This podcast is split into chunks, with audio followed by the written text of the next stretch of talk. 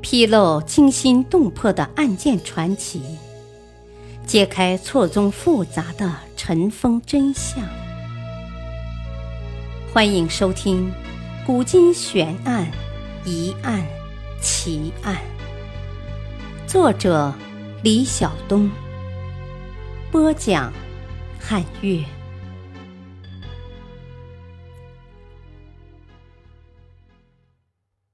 刘瑾的变法，宦官也不全是小人。提起太监，人们自然会想起那些面白无须、娘娘腔的猥琐之辈。提及宦官专权，历史记载必定称之为乱政，于是人们更将其与卑鄙猥琐、为非作歹、祸国殃民联系起来。其实这是所谓儒家正统观点的思维，有很浓的偏见在内。历代宦官多来自民间底层，因生活所迫，走投无路才自愿进宫的，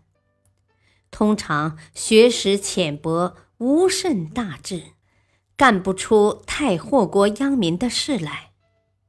少数在历史上留名的奸恶太监，也是因为皇帝昏庸所制造的产物。太监并非全是猥琐小人，他们之中也有部分难得的精英，如改善造纸术的东汉太监蔡伦，七次下西洋的三宝太监郑和等。太监也并非全都是扰乱朝政的阴虫鬼魅，他们之中也有有能力之辈，例如明代变法的刘瑾。刘瑾，陕西兴平人，得到皇帝信任之后，当上了司礼监的秉笔太监，即秘书角色。可是武宗耽于玩乐，怠于政事，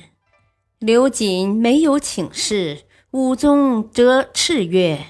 吾安用而为，而亦烦朕。自是不复奏，事无大小，任意裁断。昔传之行之，尚多不知之也。”刘瑾并非无能之辈，也未曾将国事当作儿戏。实在，刘瑾将奏章带回私邸后，都与他的妹婿礼部司务孙聪及华亭人张文冕商量参决，再由大学士焦芳润色，内阁李东阳审核之后颁发，还是颇为慎重的。他针对时弊推行新法，即历史上的刘瑾变法，其中包括建立内厂、前置东西厂的权利，使东厂、西厂、鸡市人四出，道路黄具，仅复立内行厂，重新丈量天下田地，将被豪强熏气吞食隐没的部分重新丈量出来，超过限额的给无田民种植，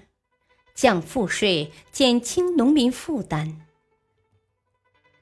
刘瑾倒台后，廷臣奏请恢复在刘瑾手里调整变动的法令有：吏部24室、户部30余室、兵部18室、工部13室，几乎涵盖了政务的所有方面。据说包括整顿了历来最头疼的盐政，甚至还让寡妇改嫁，提倡穷人火化。此外，瑾郡行其执法很严，颇有朱元璋之风，对于打击官员失职和贪污腐败不遗余力，以独特的法米例对失职官吏以法米为单位的俸禄为手段，丁未、工科给事中无疑和宁夏、固原等处仓场秋醅亏责之术，皆历任巡抚都御史徐廷布等16人，侍郎硕佐及官粮郎中、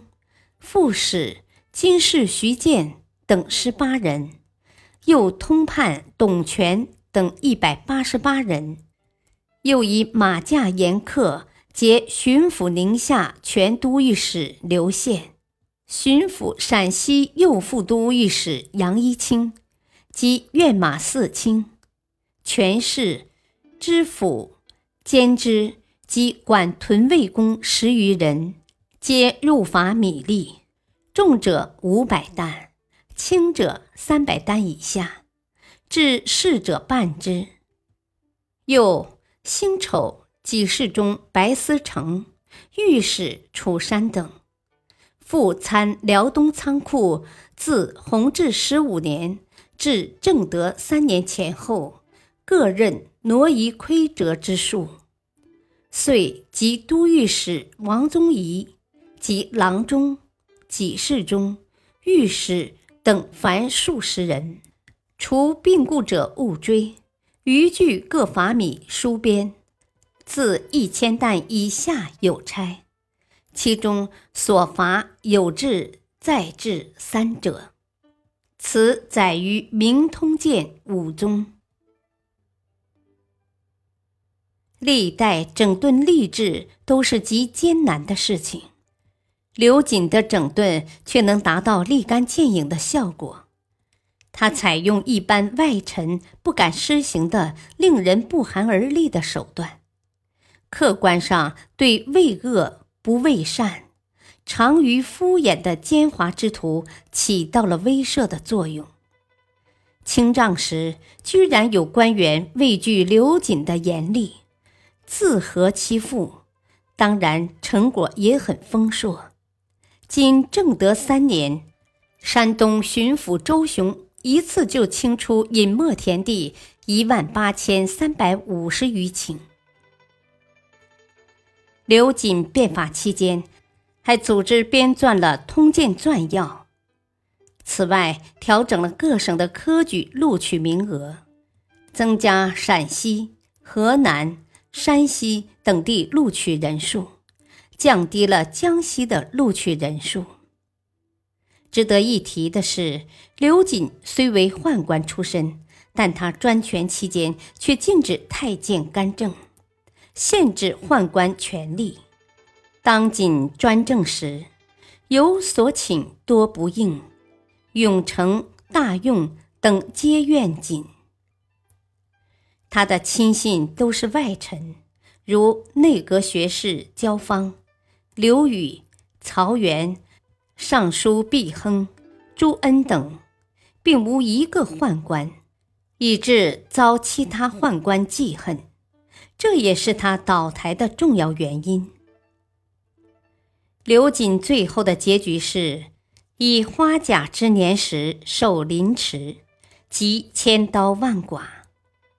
刘瑾总共被刮了3357刀，每10刀一歇一喝。第1天刮357刀，暂时休息时给他喝点粥维持生命，总共刮了3天，惨不忍睹。天下兴亡，匹夫有责，凭什么太监就不能关心一下？难道就因为他是一个太监，就要背负千年骂名吗？变法历来都是一个神圣血腥的祭坛，好多变法者都是用生命献上祭礼，比如被车裂的商鞅。我们不能因为刘瑾是太监就否定他的历史功绩，不能因为他是太监就觉得他罪有应得。